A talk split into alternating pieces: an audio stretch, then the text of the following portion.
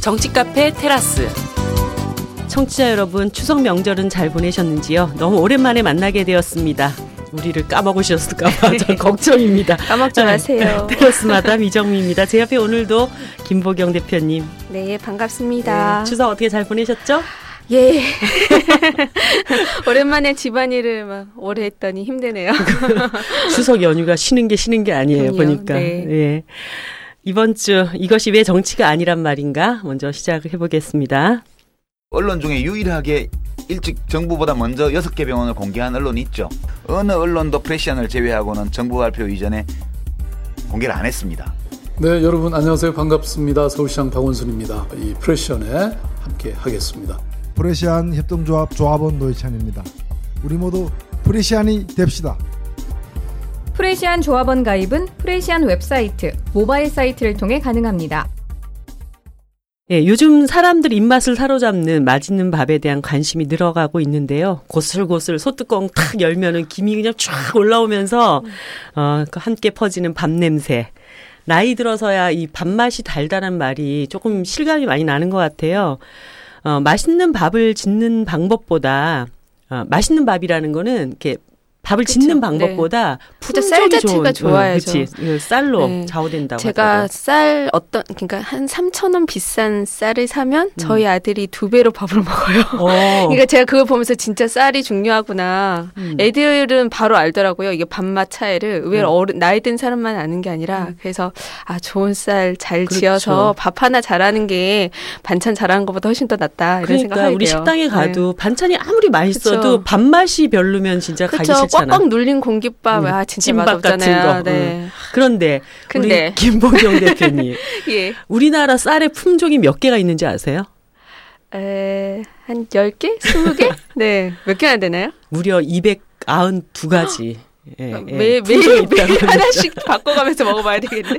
아니 우리가 그래도 기본적으로 아 그러면 뭐 한 10개 얘기하셨으니까 그 10개 쌀의 품종이 어떤 게 있는지는 아세요? 사실 하나밖에 모를 것 뭐. 어떤 거? 아, 이거 우리나라 쌀 아니, 아니면 아니, 음. 어떡하지? 고시히카리. 어, 큰일 났네. 그러니까 우리가 뭐 네. 와인 요즘 많이 드시잖아요. 네. 아, 그래서 네. 뭐 말벡이니 까베르네 반성하겠습니다. 뭐 이런 것들은 알아도 어, 적어도 그거는 알잖아. 화이트 와인하고 레드 그쵸? 알잖아. 네. 네, 시- 그런데 네. 예, 정작 우리가 먹는 쌀의 품종이 어떤 게 있는지 밤 얘기 이렇게 길게 하신 이유가 뭐예요? 그 대표님 빨리 얘기해 보세요. 아니 사실 지금 이제 추수기인데 우리 네. 농부들이 흉년이 들면 흉년이 드는 대로 풍년이 들면 풍년이 드는 대로 굉장히 걱정이 많아요. 결국 풍년이 들면 또 쌀값이 떨어지고 아, 지금 네. 2년째 쌀값이 계속 하락하면서 네. 예, 잘 지어놓은 일년 농사가 결국 농민들한테 더 음. 이제 고통스러운 결과를 가져다 주는 것이 현실인데요. 어, 정부가 올해 7월 달에 엄청난 발표를 했습니다. 어, 국민들한테 그래도 밥쌀용 쌀은 수입하지 않겠다고 약속했던 어, 지난 공약을 이제 폐기를 하고 밥상용 밥쌀용 우리가 밥쌀, 밥으로 어, 밥쌀용. 어, 밥으로 먹는 밥쌀쌀. 음, 뭐 가공용이 네, 아니라 네. 밥쌀용 쌀을 3만 톤을 수입한다고 발표를 했어요. 그거 어디서 다 수입하는 겁니까? 뭐 미국, 미국이랑 일- 음, 뭐 중국이랑 중국. 이런 데서 이제 수입을 하는 네. 거죠. 밥, 음. 밥쌀 안 먹는다고 뭐라 뭐라 하더니 근데 쌀을 무슨- 이렇게 밥쌀용 쌀이 한번 수입하기 시작하면 이제 그 다음에 올 외교적인 문제는 또 어떤 것이 있을까요? 지금 우리나라는 쌀을 수입할 때 어, 다섯 배 관세를 매겨서 513% 관세율이 좀 지정이 돼 있어요. 근데 네. 이렇게 한번 수입이 시작이 되면은 어, 왜 내국인하고 똑같은 대우를 안 하냐. 이런 어. 외교적인 어떤 그렇죠. 음. 일단 수입 품목 자체의 양이 늘어나면 예. 관세 이슈가 반드시 다시 그렇죠. 올라오게 되는 거니까. 네. 그럼 이거는 먼저 우리가 던져주는 꼴이 되는 그렇죠. 건데요. 네. 그러면서 뭐 은근슬쩍 먼저 그쪽에서 요구하기도 전에 음. 정부에서 관세율 조정을 어. 어, 할 수도 있다. 이런 얘기까지 지금 나오고 올해 있습니다. 추석에 농가에서는 이 얘기가 되게 그렇죠. 심각하셨겠는데요. 그래서 지금 네. 우리는 뉴스에는 별로 안 나와서 네. 사람들이 잘 그렇죠. 모르고 몰랐어요. 있지만 네. 시군 단위에서 농민들이 지금 뭐 어. 그관 메고 만장 들고 밥쌀용 쌀 수입 네. 반대한다 이런 시위들을 엄청나게 하고 있어요. 어, 우리나라 식량 자급률이 한 20% 정도 되는데 안 그나마 예 그나마 이걸 유지해 주고 있는 것이 쌀 자급률 때문이거든요. 근데 쌀 자급률도 지금 80%대로 완전히 떨어져 있는 그런 상태입니다. 근데 이게 완전히 밥쌀용 쌀까지 개방이 되면은 어떤 일이 벌어질까요? 음. 첫 번째 음, 일단 뭐 아, 이런 어려운 문제를 던지시다니 어려우니까 저한테 던지신 거죠. 아니 너무 간단해요. 밥쌀농쌀이 들어오면 일단 농업이 농가- 망하고 농가가 힘들겠죠. 그렇죠. 일단. 그리고 노민들이 쌀 농사를 포기하고 그렇게 되면 또 많이 수입하고 예. 악순환이 시작된다는 이 말씀하시려고 그 수입이 계속 되면 문제는 더 뭐냐면 어 290가지의 이 종자 있잖아요. 네. 우리 쌀 종자. 이 종자가 멸종이 될 위기에 처하게 됩니다. 아, 아, 그래서 이게 그냥 단순히 관세율을 낮추고 좀 더 싼 쌀을 더 수입하면 좋은 게 좋은 게 아니냐 이런 문제가 아니라 굉장히 심각한 그런 문제가 되는데요. 뭐 국민들이 국내에서 못 사 먹으면 외국에서 싸게 사다 먹으면 되지 않겠어? 이렇게 쉽게 생각하실 수도 있지만 돈으로 안 되는 일도 있다는 거. 그 좋은 종자 개발하시려고 노력하신 분들 정말 힘 빠진 소리겠네요. 네. 그렇죠. 네. 우리가 어쨌든 전 세계에서 가장 맛있는 밥을 먹는 국민 그렇죠. 아닙니까? 대한민국 밥이 최고죠. 네. 오죽하면 햇반을 들고 해외여행을 가겠어요. 예. 밥살 수입만큼은 막아야 되겠습니다. 자, 맛있는 밥을 먹는 방법. 이것이 왜 정치가 아니란 말인가 였습니다.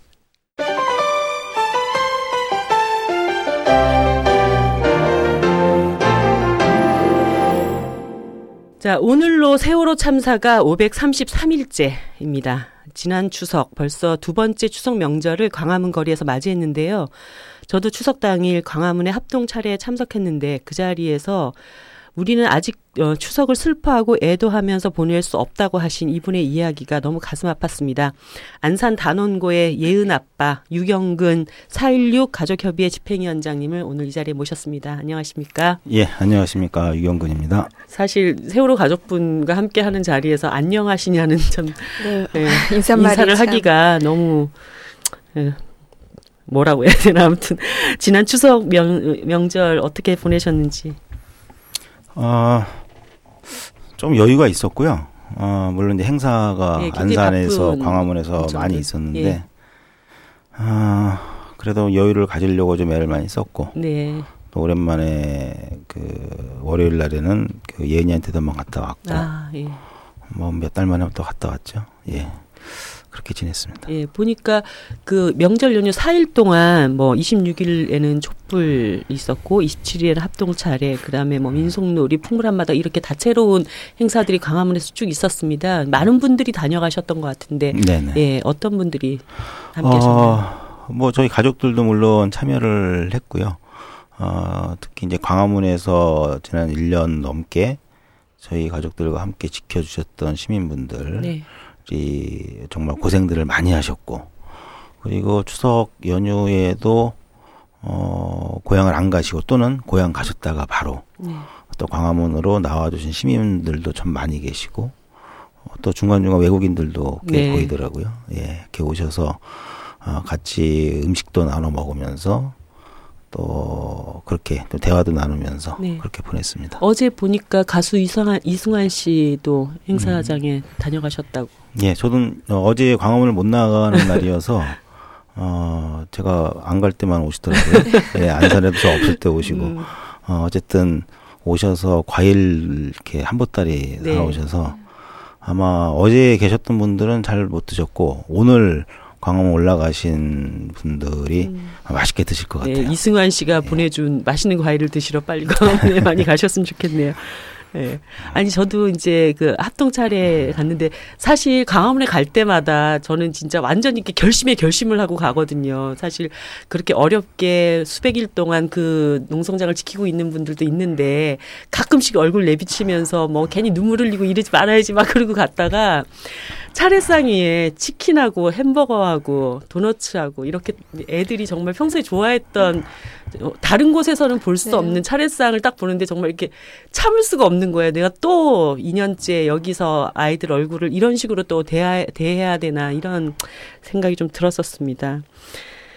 예, 근데 어쨌든 일단 많은 분들이 제일 궁금해해야 할 내용 중에 하나가 세월호 인양 작업일 네. 것 같아요. 예, 지금 뭐 인양 관련돼서 일단 계획이 발표되고 추진되고 있는데 어느 정도 상황까지 와 있는지 말씀해 주시죠. 예, 우선 그 말씀 드리기 전에 어, 그 광화문에 이제 차례상에 대해서 한 말씀 하셨, 하셨는데 예, 예. 사실 뭐 그렇게 간소하지만 그렇게 아이들이 좋아할 만한 음식을 좀 올려놓고 했는데 사실 그것도 사, 사실은 굉장히 부담이 돼요. 왜냐하면 너무나 잘 아시지만 아직도 아홉 분이 네. 지금 돌아오시지 못한 상태에서 추석이라고 그래서 아무리 간소하다고 하더라도 또 그런 자리 마련을 하는 게 사실 저희 입장에서도 많이 부담스럽고 음. 좀 죄송스럽기도 하고 네. 그러나 또 한편으로 또 안 할 수도 없고 예.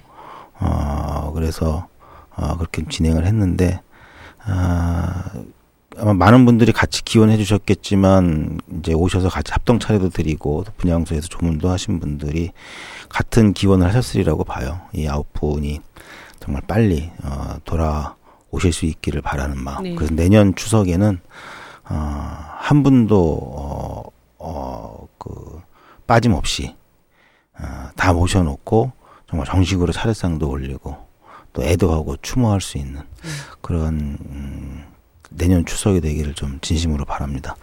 지금 현재 인양은 어, 뭐 해수부에서 얼마 전에도 기자들에게 공- 공식적으로 브리핑도 하고 그랬습니다만 어, 일단 해수부에서 발표한 일정대로 하고 있습니다. 아, 저희가 이제 그동안 해수부에서 저희 가족들이 바지선에 올라가서 그 인양 작업하는 것을 좀 확인하는 것을 다 불허하고 있었죠. 네. 어, 철저하게 통제를 하고 있었는데 에, 저희가 이제 동고차도 들어가서 감시 활동을 핀 지가 벌써 이제 한한달 아, 가까이 되고 있는데 에, 조금 입장이 바뀌었는지 지지난주 말에 갑자기 연락이 와서 좀 바지선에 올라올 수 있겠다 연락을 왔어요. 그래서 지난주 화요일 날좀 다녀왔습니다. 네. 아, 가서 이제 브리핑을 들었는데 사실 내용은 기존에 기자들에게 브리핑한 내용하고 다를 별반 다를 바가 없고요.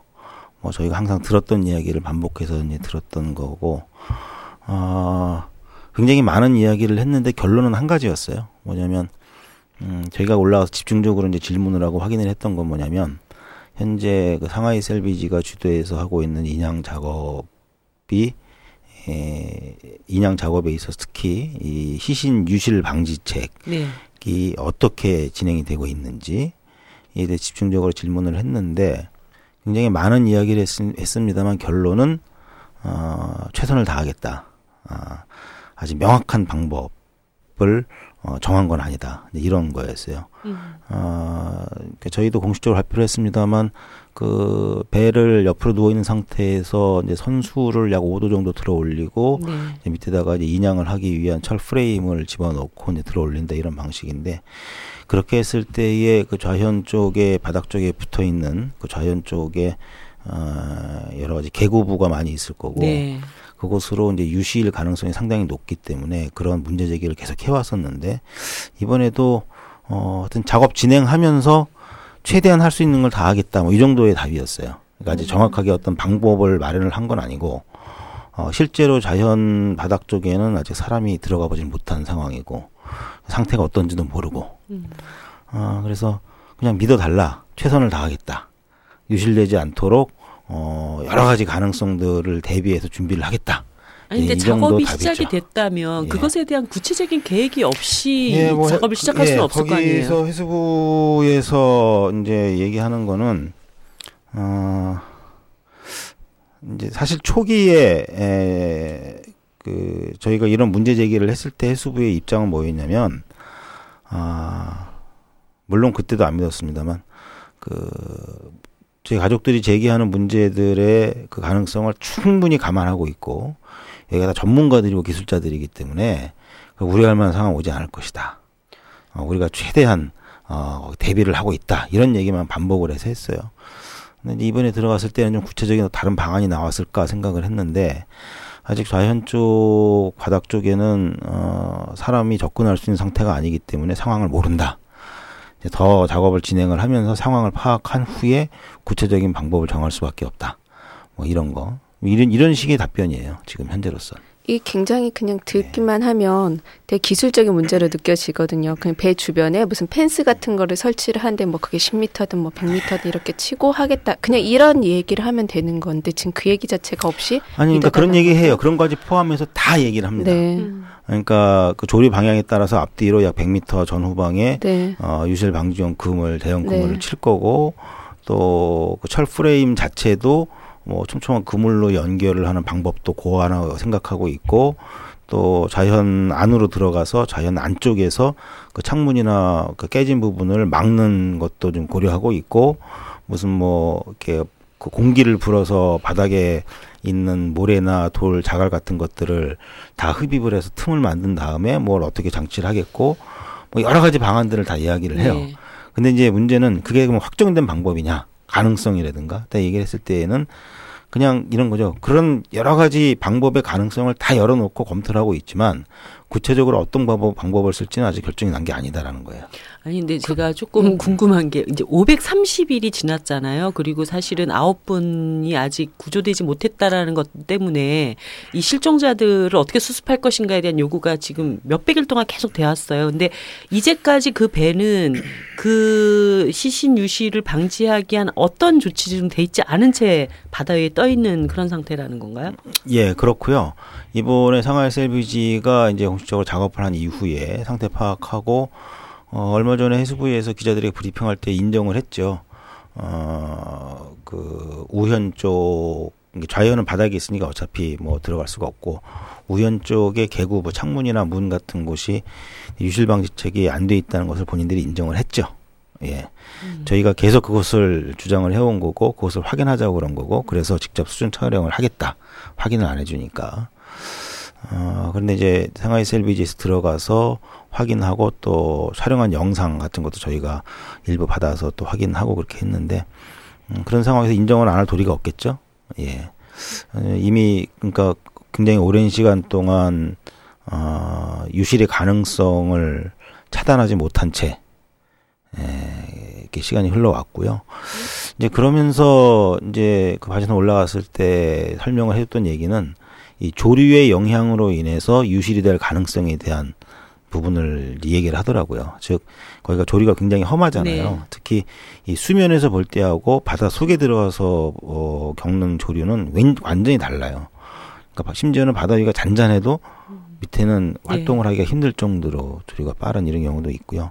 또 그 조류가 일정한 게 아니라 굉장히 불규칙하고요. 어, 그런 상황에서 잘 아시는 대로 이렇게 그 배 위로 조류가 슉 지나가면 그 조류의 힘에 의해서 안에 있는 것들이 딸려서 막, 막 올라오거나 이럴 가능성들도 있거든요. 다 열려 있으니까. 근데 그 한 번도 그런 얘기 안 하다가 이번에 올라가니까 그 부분을 자세하게 설명을 하더라고요. 그래서 1년 동안의 데이터를 확인을 하고 뭐 조류 방향이 어떻고 몇 월 달에는 어떤 방향이고 뭐쭉 설명을 하면서 검토해 본 결과 조류로 인해서 유실이 될 가능성은 거의 없다. 이런 거 굉장히 강조를 하더라고요. 근데 누가 알겠어요, 그걸. 근데 일단은 어쨌든 선체를 인양하게 되면 움직이게 되는 거니까 네. 유실 방지책을 먼저 얘기하는 게 맞는데 이게 어쨌든 해수부가 상하이 셀비지에 어떻게 보면 일을 갖다 의뢰하는 입장인 거잖아요. 그러면은 그 일에 의뢰 버- 의뢰된 일의 범위 안에 이 유실 방지책에 대한 얘기는 없는 다 건가요 지금? 있죠. 근데 다왜 결. 지금 결정을 안 하고 있다는 건가요? 그러니까 기술 그, 그 기술적인 어려움을 얘기를 하는 거예요. 또 그다음에 그러니까 상황이 네. 구체적으로 유실 방지책을 설치를 하거나 또 조치를 해야 될 부분이 상황이 어떤지를 파악을 해야 이제 거기다 뭐 장치를 하든 무슨 조치를 취할 텐데 지금 파악이 안 된다는 얘기예요, 결국엔. 파악이 안 된다. 나는 근데 사실 이게 지금 인양 작업 과정에서 그 유실 방- 방지책을 지금 얘기하는 게 너무 좀 답답한 얘기 같아요. 그러니까 지금은 중요한 거 그렇죠. 지금은 네. 인양을 하는 게 중요한 것이고 500일 동안 어쨌든 그 안에 있는 부분들이 최대한 인양되기 전까지 보존될 수 있도록 하는 그런 대응을 그렇게 할 수 있는 기술적인 어떤 뭐 수준이 안 된 건가요? 우리나라가?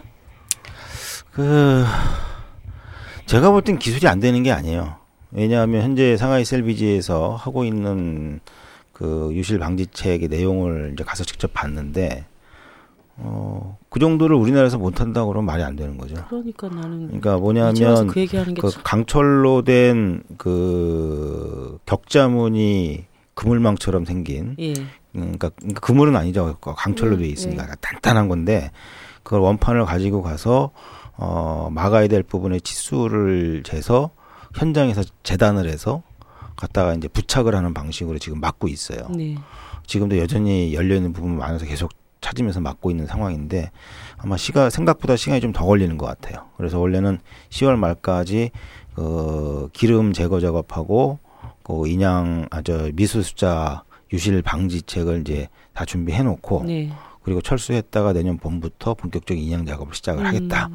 음. 이런 계획인데 과연 그 해수부에서 발표한 대로 10월 말이나 11월 초까지 이런 준비 작업이 다 끝날 수 있을지 조금 좀 의문스러운 상황이고요. 정부에는 내년 7월까지 인양 예. 작업을 다 완료한다는 거잖아요. 예, 그렇게 얘기를 했죠. 어, 근데 이제 가서 유실방지책 내용을 보니까 아까 말씀드린 대로 강철로 된 격자무늬 이런 그 펜스 같은 것들을 네. 만들어서 이제 갖다 부착을 하는 건데 그게 떨어지지 않고 부착만 제대로 돼 있다고 그러면 어느 것도 빠져나올 수 없을 정도로 굉장히 촘촘한 거거든요. 근데 그거를 우리나라에서 못 만들 이유가 없죠. 보니까 그냥 저, 저도 뭐 저 공단에 있습니다만 공단에 아무데나 회사 가가지고 만들어주세요. 다 만들 수 있는 이런 것들이거든요. 우리가 잠수 능력이 떨어지는 것도 아니고 그런데 어 작년에 어, 몇 차례에 걸쳐서 해수부에서 발표했던 내용이나 또 실행했던 내용을 보면 허술하게 그지 없어요. 그러니까 사후 대책이라는 게 지금 아무것도 없는 거 아닙니까 지금 그런 그러니까. 포커스가 우리는 이게 해수부랑 그냥 우리가 상식적으로 생각하는 거랑 포커스가 다른 것 같아요. 이게 뭐 배를 인양하고 이런 게 중요한 게 아니라 일단은 거기에 사람이 있었으니까 사람을 찾고자 하는 게 다 기본인 거잖아요. 모든 사람 마음에 배를 인양하는 이유도 사실 그렇죠. 그거지 않나요? 만약에 우리가 모든 분들을 다 찾았다면 이 배 인양 자체가 이렇게까지 뭐 이슈가 안 될 수도 있었겠죠. 음. 근데 그게 안 되니까 이런 것들을 인양에 대한 얘기들 더 하게 될 텐데 해수부는 그렇게 생각하지 않는다는 거는 뭔가 이 문제를 해결하거나 종결짓고자 하는데 훨씬 더 뭐 포커스가 그렇죠. 맞춰져 있는 그렇죠. 거죠, 사실은. 사실 사실 이제 이런 부분이 사실 저희 가족들이 얘기하기가 굉장히 좀 어려운 부분 중에 하나예요. 네. 어, 일단 지나간 일이기도 하고 물론 이제 저희가 특별조사위원회를 통해서 어그 해수부가 했던 여러 가지 조치들의 그 부당성이라든가 부적절성 같은 것들을 뭐 조사 의뢰도 하겠습니다만 그뭐 그거대로 진행하겠지만 이게 지금 지나간 일들에 대해서 저희가 자꾸 얘기하는 것도 네. 어 사실 굉장히 부담스럽고 또 해수부가 저희한테 그렇게 강조하는 것처럼 어 믿어달라 네. 정말 최선을 다하고 저 한치 오차 없이 할 테니까 좀 믿, 믿, 믿고 지켜봐 달라 그러면서 심지어는 바지선에도 안 오면 좋겠다 방해가 된다 작업에 그러니까 애들한테 네, 가만히 있으라 한 거예요. 거를 그래서. 실제로 저희가 가니까 그 중국 분들이 모두 작업을 멈추더라고요. 그래서 네. 저희가 간 날은 하루 종일 아무 작업을 안 하고 있더라고요. 음, 어, 작업하는 내역 예, 그 현장을 공개하지 왜- 않은 왜 거하고 똑같은 건데요. 그랬더니 그래서 얘기하는 거는 이, 이 사람들이 워낙 이 안전과 관련돼서 철두철미한 것들을 갖고 있기 때문에 외부인들이 들어왔을 때 작업을 하다가 문제가 생기면 안 되니까 외부인들이 들어오면 작업을 다 중단을 하, 하더라 이 사람들이 이렇게 설명을 아, 하더라고요. 그 중국인들이 그렇게 판단 자체적으로 그렇게 판단을 했다라는 예, 그렇게 해수부가 설명을 하더라고요. 근데 거기에 대해서 저희가 뭐라고 그러겠어요.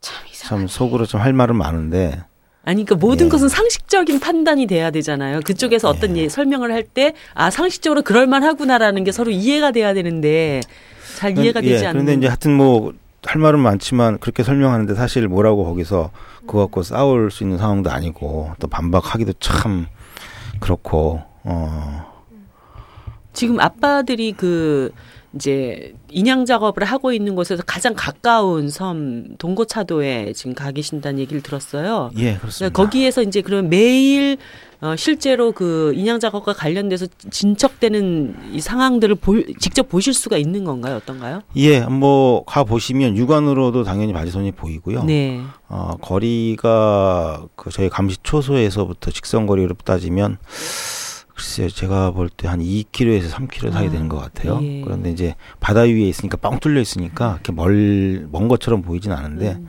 그 육안으로 보면 자세히 보이진 않죠. 그래서 저희가 이제 그 망원 렌즈가 달린 카메라를 설치를 해서 네.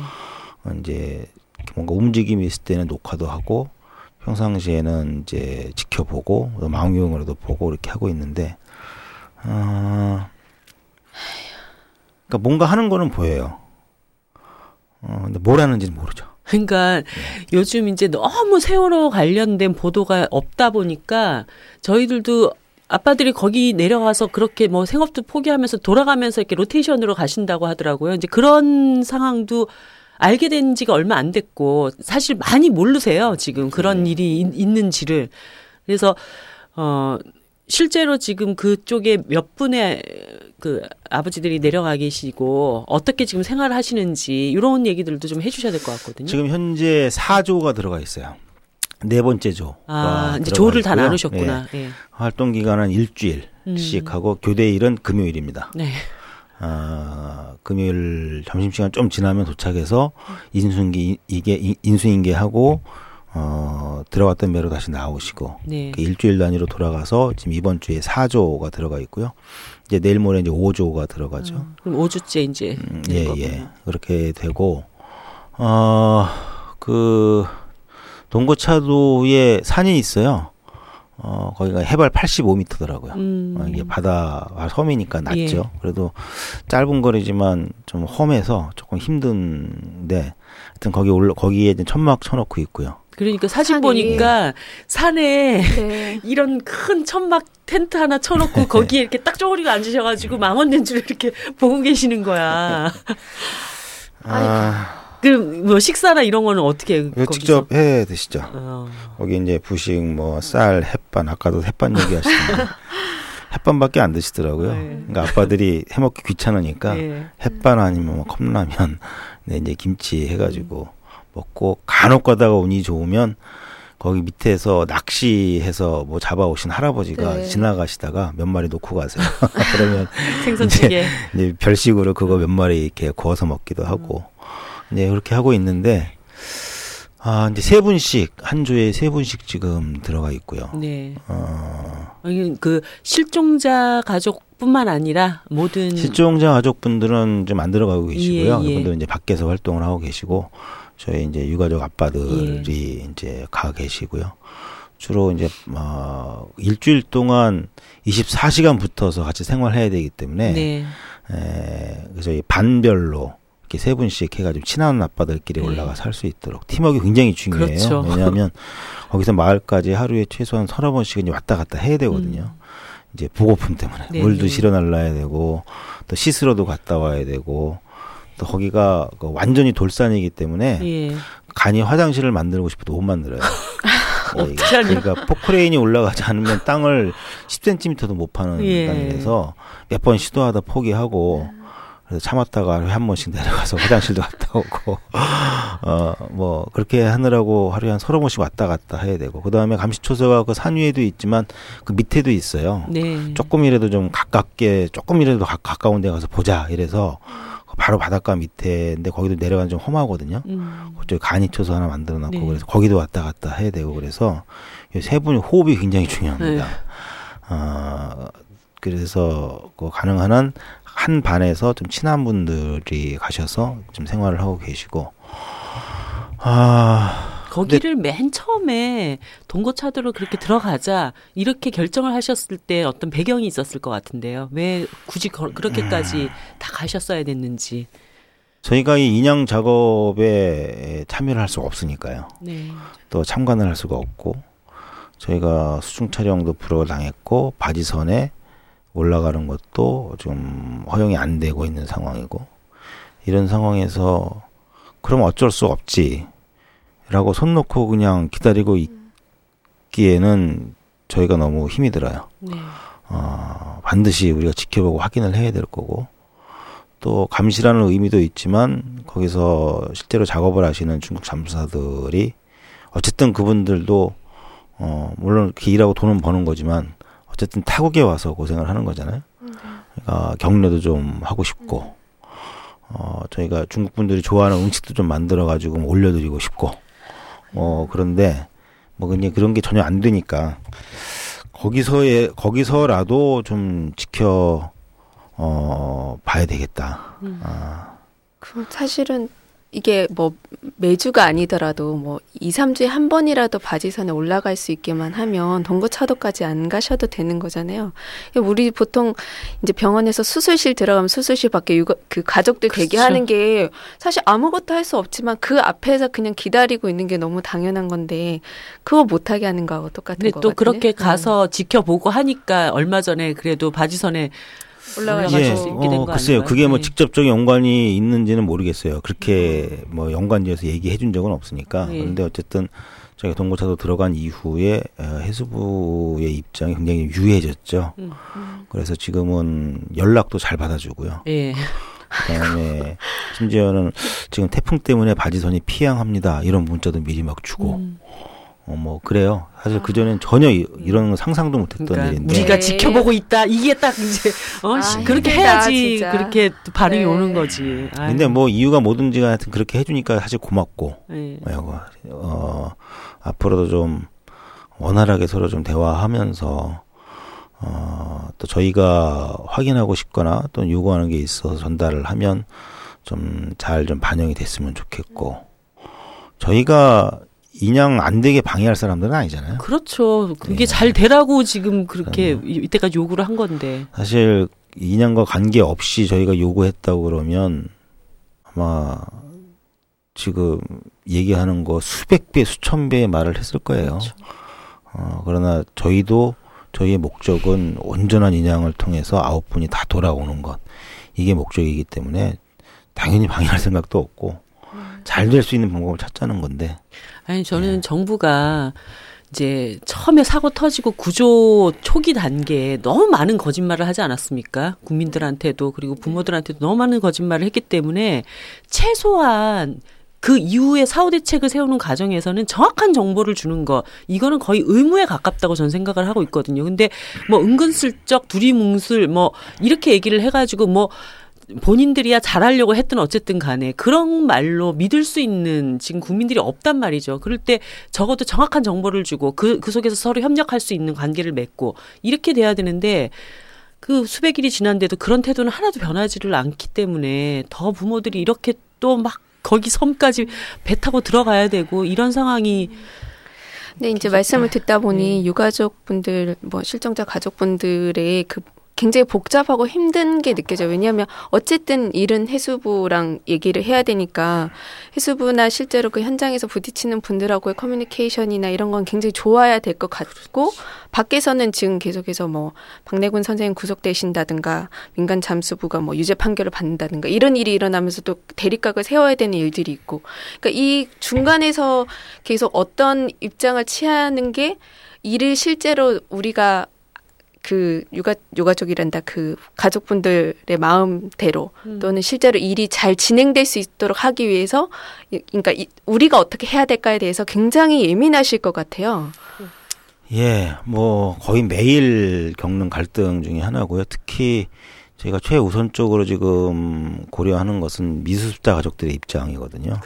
특히 이제 해수부와의 관계에 있어서 미수습자분들이 가지는 어떤 감정은 상상을 초월할 정도로 복잡합니다.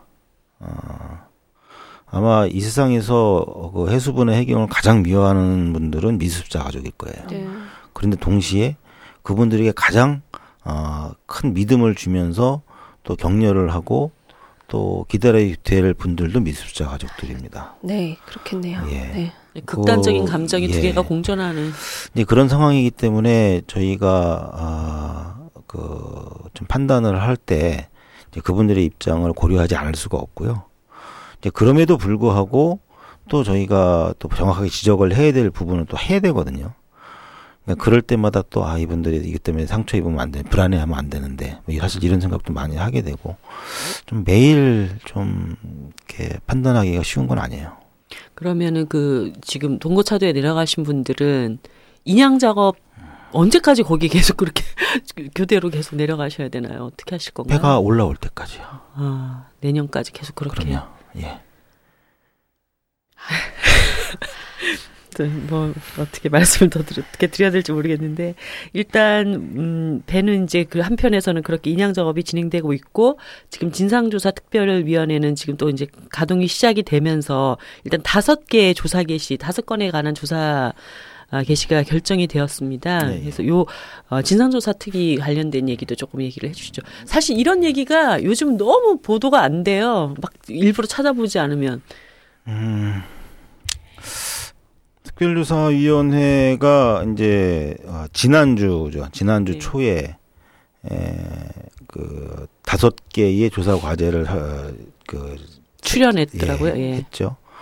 어, 저희가 제출한 게 한 30여 가지가 되는데 1차로 그렇게 했고 아마 저희가 제출한 것들이 특별한 사유가 없으면 거의 대부분 어, 조사 과제로 채택이 될 거라고 보고 있고요.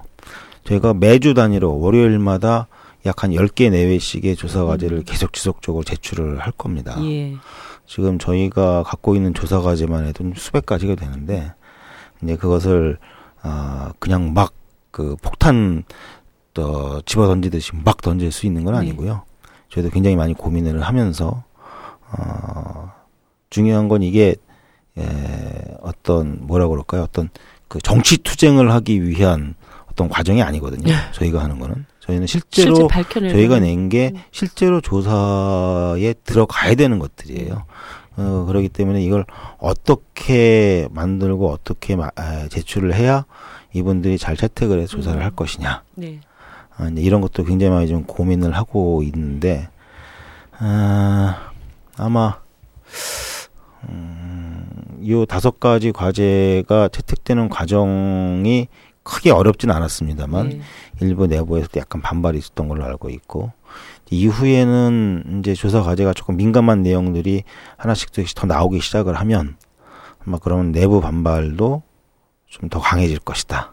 뭐 이렇게 예상을 할 수 있을 것 같고요. 어, 또 한편으로는 그 내부에서는 그럼에도 불구하고 특별조사위원회의 목적, 활동 목적을 충족시키기 위한 최선의 노력을 다하겠다. 네, 이런 각오를 갖고 하시는 분들도 많이 계시고. 이게 그러면 예를 들어서 지금 다섯 개가 먼저 채택이 됐으면 다섯 개에 대한 조사 결과를 그러니까 순차적으로 발표를 하는 건가요? 아니면 모아가지고 한꺼번에 발표를 하게 되는 건가요? 글쎄, 그건 특별조사위원회에서 판단을 해야 되는데요. 네. 아마 다 모아서 한 번에 발표한다 이러기는 쉽지 않을 거고요. 그 각 과제마다 조사하는 기간도 다 다를 거고 네. 또 담당자도 다 다르고 그러니까 아마 결과가 나오는 대로 어 그냥 그 순서대로 다 모아서가 아니라 네. 같이 발표할 수 있는 것들을 몇 가지씩 음. 모아서 발표하거나 아마 이렇게 되겠죠. 그러니까 이번에 일단 다섯 개는 선내 CCTV 자료 원본 여부, 네. 그 다음에 이제 그 당시에 가만히 있으라는 취지의 선내 방송에 대한 경위, 그다음에 급변친 문제, 그 다음에 수학여행 계획이 수립되고 결정됐던 과정, 그 다음에 어, 사고 당시에 세월호 주변 선박의 움직임과 교신 내용 이렇게 다섯 개 일단 채택이 돼 있어요. 그래서 지금부터 좀 국민들이 그 당시에 도대체 왜 저렇게 일이 벌어졌지 했던 궁금했던 내용들이 좀 하나씩 하나씩 지금부터 조사에 들어간다는 거, 그 발표가 될 때마다 좀 관심 있게 지켜보셔야 된다는 거 이런 것 좀 말씀드리고 싶었고요. 또 하나는 그 이번 국감 때 보니까 세월호 특조위가 어, 그 사고 진상 규명을 위해서 이제 자료를 요청을 했는데 감사원이 제대로 그 자료를 제공하지 않아서 국감 때 엄청나게 이 문제를 가지고 또 싸웠던 내용이 있더라고요. 그러니까 정부도 어쨌든 이거를 진짜 국민적 합의에 의해서 만들어낸 것이니만큼 진실 규명을 할 수 있도록 최소한의 협, 협 최대한의 협조를 해야 되는 과제다. 이런 거 좀 다시 한번 짚고 넘어가야 될 것 같아요. 그 월요일에 기자회견 하신다고 하셨는데 그 주요 내용도 이것과 관련된 것인가요? 아 지난주에 한 거요? 아 지난주 네. 네, 아, 아. 지난주에 했던 거는 저희가 그 배상 청구 소송을 제기를 하면서 그거. 거기에 대해서 이제 여기 그 소송의 취지 목적을 밝히는 기자회견을 했던 거죠. 음. 그러니까 지금 이제 뭐 이 얘기를 좀 해보려고 했던 건데 제가. 얼, 네, 언론을 이렇게 세월호 배상 이렇게 딱 치면은 기자 기사들이 쭈르륵 떠요. 근데 아까 제가 밥 먹으면서도 잠깐 얘기했지만 이 기사라는 게 정말 아다르고 어다르고 헤드라인을 어떻게 잡느냐에 따라서 사람들한테 굉장히 잘못된 어떤 그 시각을 심어줄 수 있는 건데 마치 세월호에서 83% 세월호 그 피해자 가족들이 83%뭐 배상 청구했다 이렇게 처음에 딱 떠요. 그러면 대부분의 국민들은 그것만 보면은 이제 다 배상 국면으로 들어갔구나. 어, 가족들이 다 이제 배상 청구를 하고 있구나.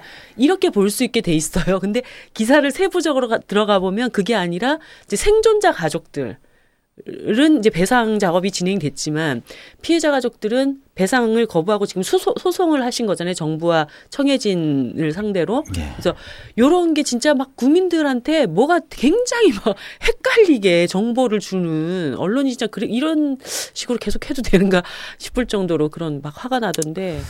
예, 뭐 말씀하신 대로 워낙 많은 분들이 탑승을 했었고 그 가운데 생존자도 있었고 뭐 희생자도 있었고 그러니까 다 묶어버리면 이 숫자라고 하는 게 그렇죠. 뭐 여러 가지 의미가 퇴색될 수도 있고 강조될 수도 있고 그런 건데 이제 제가 말씀을 드리고 싶은 건 어, 누가 어떤 부류의 사람들이 막 배상 신청을 했느냐.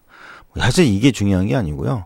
사실 배상 신청을 한 게 잘못된 게 아니거든요. 이거는 어, 피해자가 정당하게 누려야 할 권리인 거고요.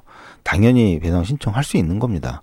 배상 신청했다고 해서 그분들이 어, 뭐, 이 세월호 참사 진상 규명에 반대하는 것도 아니고, 실제로 저희 그 학생 유가족들 가운데 배상을 신청을 할 수밖에 없었지만, 그럼에도 불구하고 이 진상을 규명하고 또 인양하고 미수사를 찾는 이 일에 같이 행동을 하고 계시거든요. 네. 어. 근데 마치 밖에서는 그런 질문 을 많이 받았지만, 어, 누구는 배상 신청하고 누구는 소송하고 가족들이 갈라졌네? 음. 라고 아예 딱 단정적으로 질문을 하는 기자분들도 많이 네. 있어요. 그러니까 좀 답답하죠. 물론 이제 과거에 우리나라에 이런 전례가 없으니까 전혀 이래 사람들이 이런 식으로 대응을 해본 적이 네. 없기 때문에 배상 신청하면 그냥 돈 받고 끝내려고 하는 거고 그게 아니면 뭐 다른 목적이 있는 거고 뭐 이런 식으로만 딱 어, 자신의 수준에서만 생각을 하는 거예요. 전혀 그렇지 않고요. 어, 실제로 저희 단원고 그 학생 유가족 희생 학생 유가족만 놓고 보면 약간 절반 가까이는 어, 소송을 선택을 했죠. 네. 어, 예, 절반이 약간 넘는 분, 그러니까 절반 정도는 배당 신청을 하셨고, 아직도 결정을 안 하신 분들이 있습니다. 이제 이분들은, 어, 오늘까지 이 신청을 안 하시면, 이제 특별법에 따른 배상을 못 받게 되는 거고요. 이제 그분들은 결국 오늘까지 만약 신청을 안 하신다고 하면 그분들은 다음에 2차 소송, 3차 소송에 참여를 하시겠다는 뜻이 되겠죠. 이제 그런 분들이 또 여러 가정이 계세요. 어, 그, 부- 그런 분들 중에는 또 재밌는 생각을 갖- 갖고 계신 게, 이, 저희가 대다수의 1차 소송에 참여를 했는데, 소송 하나 진행되는 내용을 보고, 내가 2차로 확 들어가가지고, 음, 그냥 더 힘을 더 한번 해보겠다, 뭐 이런 분들 사실 있고요. 어, 하여튼, 음, 중요한 거는 배상 신청을 했든 안 했든, 소송을 하든 안 하든, 대부분의 가족들은 이 참사의 진상 규명을 위해서 끝까지 함께 하겠다는 분들이 거의 네. 대부분이라는 것. 네. 어, 그것 때문에 그 시민 여러분들이 저희 가족들이 갈라졌다 이렇게 생각하실 필요가 전혀 없다는 거. 네. 예. 그러니까 한편에서는 이게 무슨 배상으로 모든 문제가 정리되고 마무리되느냐 이렇게 보도가 되어서는 안 되고 진실 규명을 위해서 가족들은 여전히 지금 굉장히 어렵게 싸우고 있다라는 점 이런 것들이 이제 잘 음, 알려져야 될 것 같아요. 그 사실 이제 예은 아빠한테 이런 질문을 하기가 굉장히 마음이 그 착잡하기는 한데 지금 안산 단원고 2학년 희생자 학생들의 교실 존치 문제도 약간 좀 복잡한 문제가 되고 있어요. 그래서 예. 예. 뭐 추모관 건립을 할 것이냐 그리고 아이들이 이제 명예 졸업할 때까지 이걸 존치를 할 거냐 뭐 여러 가지 것들이 있는데 어 일단 그 이 문제를 좀 대하는 부모님들의 마음 이런 게 좀 정확하게 전달이 되는 게 필요할 것 같아서 좀 어떻게 이, 이 상황을 풀어가시려는지 사실 이제 이 단원고등학교 문제는 사실은 저희가 신경 쓸 신경 쓸 그 필요가 없을 줄 알았어요. 네. 어, 왜냐하면 현재 이 교육감님도 그렇고 또그 세월호 참사에 직접적인 피해를 입은 단원고등학교 사실 그 희생된 우리 2학년 학생뿐만이 아니고 생존 학생도 물론이고 그의 다른 학년 학생들과 그 부모님들 피해자거든요. 어, 직접적으로 사실 뭐 유가족 정도까지는 아니겠습니다만 어쨌든 어 굉장히 큰 피해를 입으신 분들이기 때문에 그리고 이제 그 경기도 교육청도 매우 전향적인 입장과 자세를 가지고 있었고 그래서 이제 단원고 문제는 저희가 뭐 신경 쓸 필요가 없겠다. 아니 알아서 잘 해주시겠다 판단을 하시겠다 생각을 했는데 그게 그렇게 안 되더라고요. 예, 안 돼서 결국 고민 끝에 아, 이것도 결국 우리들이 나서야 되겠구나 한 건데 아쉬운 게 이런 거예요. 저희들은 어, 지금 현재 단원고등학교에는 작년도 2학년 1반부터 10반까지 그리고 교무실 총 11개의 교실이 현재는 이제 추모의 공간으로 물론 교무실은 거의 방치되다시피 했습니다만 어, 참사 일어나고 며칠 뒤에 싹 정리를 해버렸으니까 학교에서 일방적으로 아 선생님 책상이나 예, 뭐 예. 이런 것들요. 어, 그래서 거의 뭐 남아있지도 않습니다만 어쨌든 11개 공간이 그렇게 있는데 저희는 이 11개 공간을 어, 못 내줘 우리 거야 라고 이야기하는 게 아니거든요. 네. 이거는 끝까지 이건 뭐 지- 지켜야 되는 거야. 없어요. 없앨 수 없어. 손도 대지 마. 이걸 얘기하는 게 아니에요. 네. 저희 가족들이 얘기하고 싶은 건 이 단원고등학교가 한순간에 이 단원고등학교에서 학생과 선생님이 262명이 희생이 됐단 말이에요. 한순간에. 그 정도의 피해를 입은 학교고 특히 참사가 일어난 직후에 전 국민이 똑같이 똑같이 얘기했잖아요. 아, 어른들이 잘못 가르쳤구나. 교육이 잘못됐구나. 학교에서 잘못 가르치고 집에서 잘못 가르쳤구나. 이거를 이구동성으로 모두가 다 이야기하고 인정을 했던 얘기죠. 교육부터 바꿔야 되겠다. 다 그런 자성의 목소리를 냈어요. 그런데 어 그렇 그렇다고 그러면 그 새로운 교육 다시는 아이들을 죽음으로 내몰지 않는 교육. 어 제가 우리 그 부모님들이 대부분 공통적인 지금 어떤 한을 갖고 있는 게 뭐냐면 아마 그것 때문에라도 저희가 포기 못하는 걸지도 몰라요. 저도 지금 매일 밤에 자려고 눈 감을 때마다 그 당시 상황이 떠올라서 정말 스스로 정말 나 스스로를 어떻게 해버리고 싶은 생각이 들 정도가 있는데 뭐냐면 예인이하고 통화할 때 지금 빨리 나와라는 말 한마디만 했으면 100% 살아나오는 거였거든요. 그런데 저를 비롯해서 대부분의 부모님들이 거의 모든 부모님들이 그래 선생님 말씀 잘 듣고 배에서 하는 얘기 잘 들으면 우리 해경이 지시하는 대로 잘하면 다 살아올 수 있으니까 말 잘 들어야 돼 질서 잘 지키고 이 얘기만 했단 말이에요. 근데 그게 결국 내 아이를 죽음으로 몰아넣는 이야기인지도 모르고 한 얘기예요. 그러니까 우리 아이들은 그런 멍청한 부모 만들지 않는 그런 교육을 시키자는 게 저희들 생각이에요. 그럼 그 교육의 출발점이 어디가 돼야 되느냐? 단원고등학교밖에 없죠. 이 단원고등학교가 그러한 새로운 교육이 시작이 되는 출발점, 그 현장이 돼야 되는 거죠. 그런 의미에서 현재 그 11개, 10개의 교실과 1개의 교무실은 매우 큰 의미를 담고 있습니다. 음, 근데 이 이야기를 하고 싶은 거예요. 그래서, 어, 이 추모와 새로운 교육이 이상적으로 조화를 이루면서 새로운 교육을 시작을 하는 현장으로서의 출발. 이거를 이야기하고 싶은데, 저희들이 이 이야기를 하면, 어, 반응이 없어요. 교육청도, 학교도, 일부 재학생 부모들도, 어, 그래서 정말 단원고등학교 좋은 학교 만들어야 되지 않냐. 같이 의논을 해보자. 좀 대안을 만들어 보자라고 숱하게 제안을 해봐도 답은 없고 그냥 교실 없애야 돼. 내년 명예 졸업하고 나면 없애고 애들은 돌려줘야 돼. 그거 외엔 대안이 없어. 라고만 하고 저희들의 이런 생각이 특히 그 학생들과 그 부모님들한테 전달되는 것을 차단을 하고 있고 매우 답답하죠. 아니 뭔가 이렇게 좀 협의 구조나 논의할 수 있는 그런 구조가 그런 걸 다 거부당했어요. 그러니까 어, 결국 어, 제일 중요한 건 어, 학교의 직접적인 구성원들이 함께 논의를 해서 결정을 하는 건데 그게 그 진행이 될 수 없는 상황이었고요. 왜냐하면 유가족들하고는 얘기 안 할 거야. 음. 유가족 유가족들 앞에서 우리가 무슨 얘기를 해? 음. 어, 뭐 이렇게 나오는 거니까 어 얘기 못 해. 이제 이래서 이제 다 거부를 당했고요. 그래서 이제 저희가 제안을 한 게 그러면 그 경기도 교육청 내에 그 단원고 대책 특별위원회가 작년부터 구성이 돼 예. 있었죠. 그래서 이제 교육과 관련된 전문가분들이 모이셔서 또 지역 분들이 모이시고 학교에서도 나오고 교육청에서 나오고 안산 시청에서도 나오고 이렇게 구성을 해서 단원고를 어떻게 그 회복시켜 나갈 거냐를 논의하는 특별위원회가 있는데 그게 한동안 가동 중지돼 있다가 이 문제 때문에 제가 결국 요청을 했어요. 그럼 이거라도 열어달라 해서 같이 의논을 해야 될 거 아니냐. 언제까지 이렇게 해서 마치 부모들 간의 싸움이 있는 것처럼 왜 그렇게 그런 상황을 방, 조장을 하느냐. 그래서 요청을 했더니 단원고 특위가 열렸는데 그거 자체도 어, 뭐 학교 교장 선생님이나 또 일부 재학생 부모들은 거부를 했죠. 이런 자리 필요 없다. 왜 제3자가 끼냐.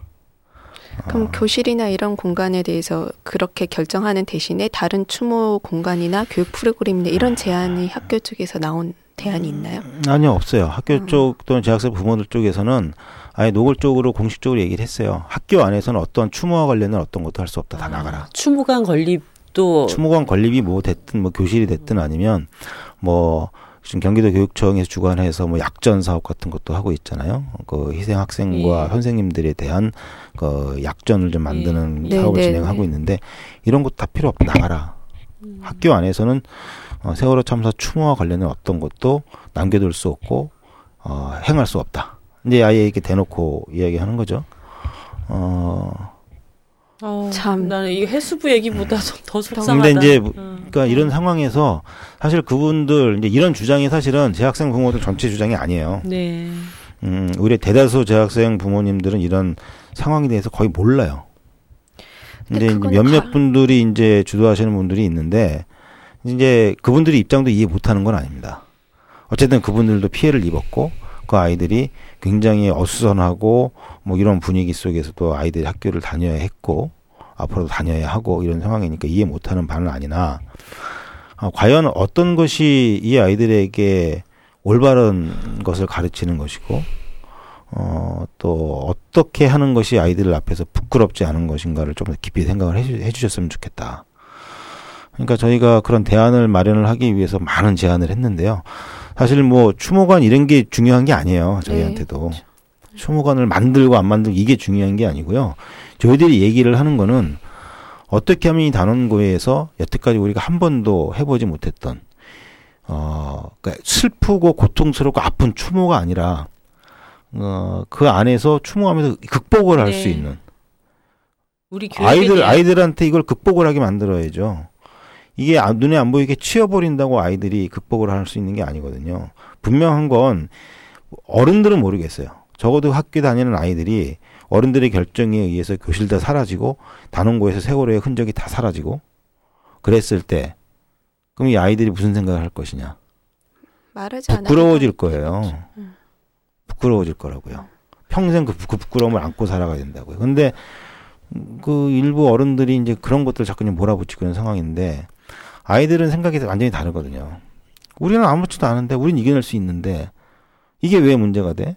단지 그렇게 함으로써 어, 학교에서 뭐 교실이 부족하다든가 뭐 이런 몇 가지 문제가 있는데 그런 거에 대해서만 어른들이 무슨 방안을 만들면 되지 이런 입장인 건데 아, 그 아이들의 입장에 대해서 이제 아이들의 입장이 무엇인지 생각이 무엇인지를 어, 확인하려는 것들이 완전히 차단을 당하고 있는 상황이고.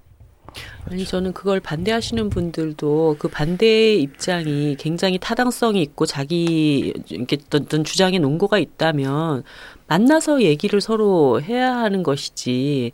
그러니까 뭐 유족들하고는 얘기를 할 수 없다. 이렇게 벽을 치면서 대화 자체를 단절하고 결정을 그렇게 밀어붙인다라는 것은 어쨌든 대한민국의 중고등학생들 중에 단원고라는 이름을 모르는 사람이 아무도 없을 텐데 그리고 네. 어쨌든 사실로 남는 거잖아요. 만약에 몇십 년 뒤에도 다 기억할 거잖아요. 그 학교를 가면.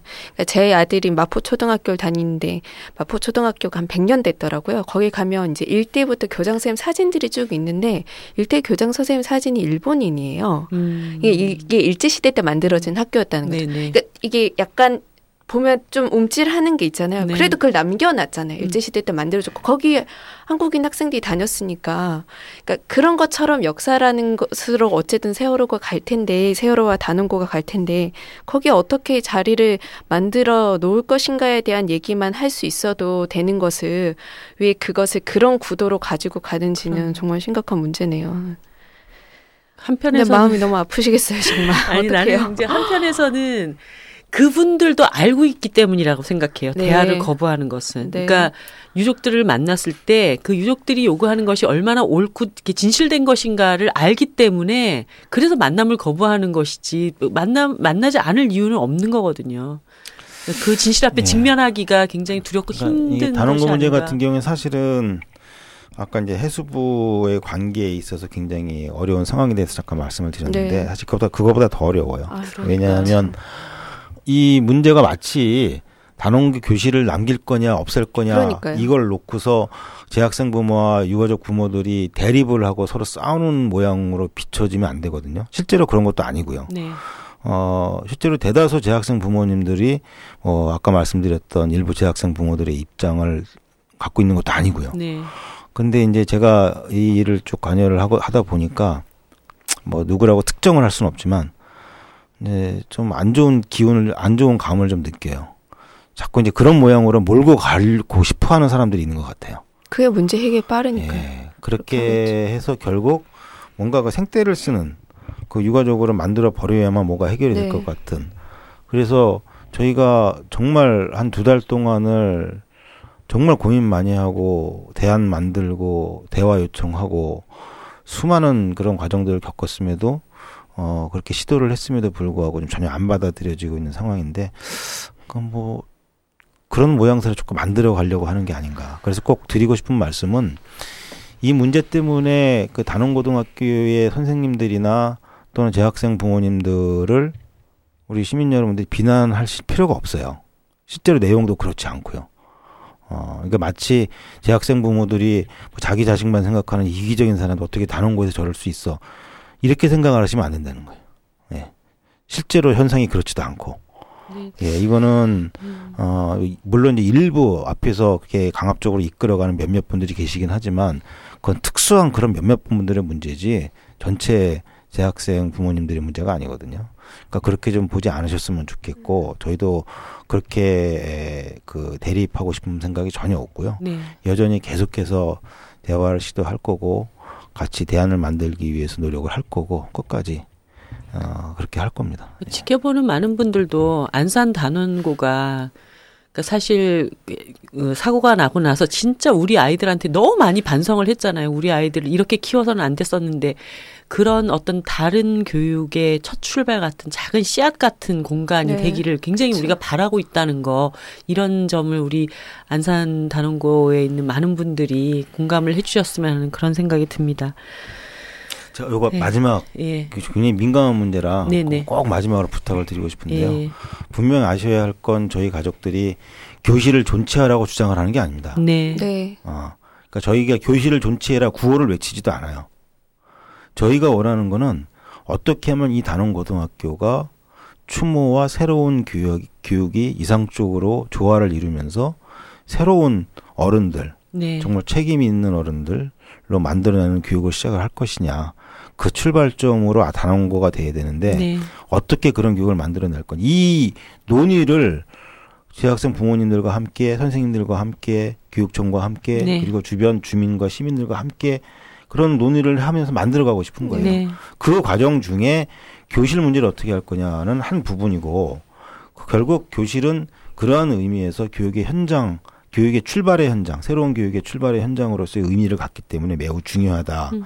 이렇게 좀 받아들여 주시면 좋을 것 같고요. 마치 교실 존치를 두고 서로 싸우는 모습으로 네. 이렇게 봐주시지 않았으면 좋겠다. 네. 어, 저희가 또 원하지도 않고요. 네. 어, 밖에서도 예. 그렇게 보시지 않아야 되고 또 단원고 안에서도 얼마든지 또 모이셔서 자유롭게 여러 의견들을 또 얘기를 하시다 보면 좋은 어떤 발전적인 방안들이 나올 수 있으리라 그런 생각이 들고요. 예, 그, 뭐, 얘기를 하다 보면 깝깝한 얘기가 계속 줄줄이 터져 나오는데, 아, 4.16연대, 4월 16일의 약속 국민연대라는 이제, 어, 이 세월의 진실 규명을 위해서 노력하는 단체에 박래군 씨가 얼마 전에 구속이 됐습니다. 예. 어, 이 사태를 좀 어떻게 어, 봐야 되는지 일단 그 엊그제도 제가 메시지를 전달 받았어요. 네. 어, 박래군 상임운영위원님한테 메시지를 전달 받았는데 아, 예은이 아빠가 심히 걱정이 된다. 음, 이런 메시지를 왜 어떤 게 걱정이 되셨을까요? 어, 불안하다. 음. 아, 왜 완전 불안하시? 아 열받아 막 이렇게 할까 봐 그러니까 이제 균형감을 잃고 예, 안 그러실 사실은 것 이제. 개인적으로 굉장히 저를 평소에도 걱정을 많이 예. 해주셨고요. 왜냐하면 이제 가장 많이 노출이 돼 있고 예. 그 가운데에서 항상 그 그분의 표현으로 하면은 막 여러 가지 감정 조절도 해야 되고 또 항상 다른 사람들을 이렇게 케어하거나 이렇게 이끌어가야 되는 입장이고 이러다 보니까 이제 스스로 개인을 돌아보거나 이렇게 하는 이런 시간들이 없어 보이니까 이제 그 그분은 워낙 이 유가족들과 오랫동안 살아오셨잖아요. 본인도 유가족이고 그러니까 그걸 워낙 잘하는 거죠. 그래서 평소에도 걱정을 많이 해주셨는데 엊그제도 광화문 나갔더니 어떤 분이 오셔서 면회 갔더니 그 얘기 하더라. 어, 걱정 많이 한다고. 그래서 자기 걱정이나 하지. 사실 구속되면 안 되실 분이 구속되신 거고요. 이건 명백하게 말씀을 드리지만 아, 저희 그 피해자와 가족들, 유가족들과 아, 그 시민들의 사이를 네. 어, 갈라놓으려고 하는 의도라는 것. 이거는 분명히 말씀을 드릴 수가 있고요. 음, 빨리 나오셔야죠. 음, 네, 첫 빨리 나오셔. 공판이 지금 15일에 있다고. 예, 예. 네. 하는데 아, 뭐 많은 분들이 기대를 잘 안 하시던데 전 그래도 기대를 갖고 있습니다. 아, 재판부가 잘 판단하시겠죠.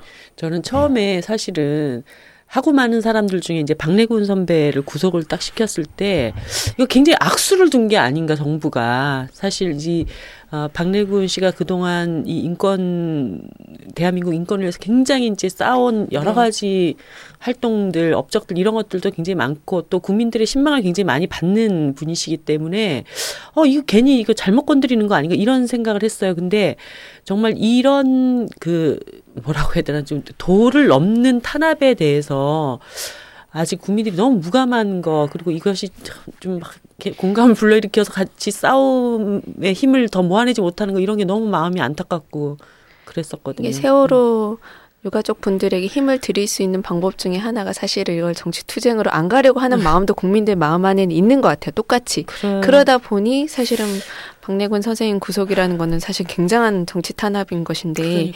이 문제에 어떻게 들어갈 방법도 잘 못 찾고 공분을 하더라도 이게 어떻게 해결이 될, 잘 될 거라는 생각도 없고 사실은 재판부의 그냥 상식에 되게 많이 기대하게 되는 음. 그런 상황인 거죠.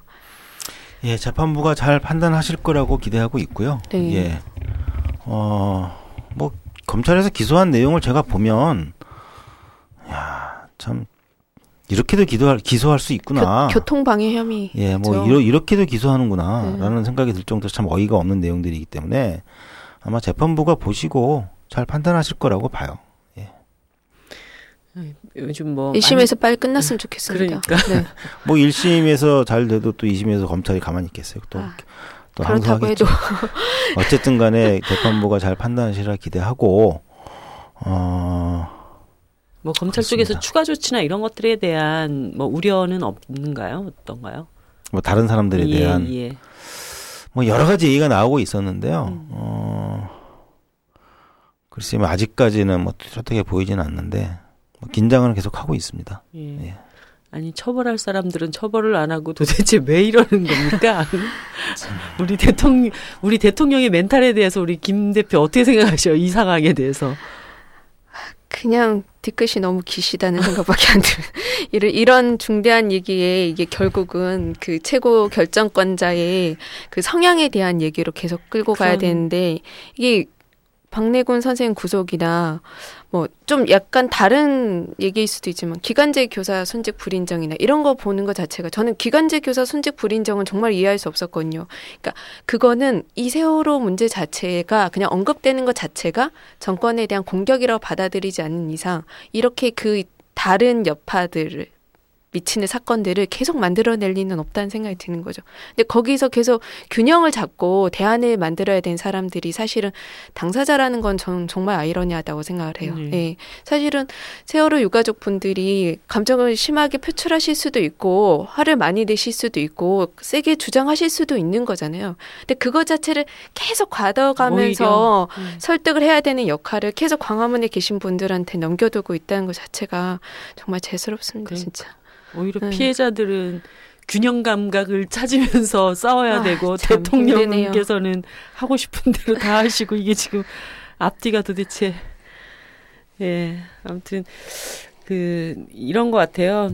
대통령께서 정말 생각을 좀 잘 고쳐 먹으셨으면 제가 바라는 거는 대통령도 빨리 문제를 빨리 덮고 싶은 것 같아요. 내, 내 임기 동안 어떻게 하다가 이 죄송한 말씀이지만 정말 재수없게 이런 일이 터져가지고 내 이 정권을 유지하는데 이런 고통을 주나 이렇게 생각을 하실 수 있겠지만 진짜 거기에서 헤어나오시려면 문제를 제대로 풀 때 헤어날 수도 있다라는 거 이런 걸 좀 생각을 하셨으면 하는 바람이 듭니다. 어, 앞으로 우리 뭐4.16 연대와 유가족분들 어떻게 활동계를 갖고 계시는지 우리가 또 이렇게 관심 있게 지켜봐야 될 일들이 어떤 것이 있을지 소개를 좀 해주시면 좋을 것 같아요. 일단 요새 가장 많이 고민을 하고 있는 것은 어 지금 상황에서는 진상 규명도 그렇고 또 저희가 이제 소송에 이제 들어갔기 때문에 소송도 아마 기본 한 3년 정도 걸릴 것 같고 네. 그러니까 이제 본격적으로 어떤 그 장기 레이스를 좀 준비해야 되는 거 아니냐. 그러기 위해서는 어떻게 해야 될까 이 고민을 사실 굉장히 많이 하고 있고요.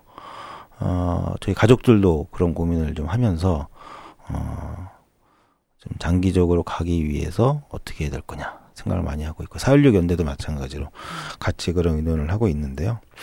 음, 이제 그 지금 당장 집중해야 될 것은 첫 번째는 당연히 그 선체 인양과 미수자 수습입니다. 네.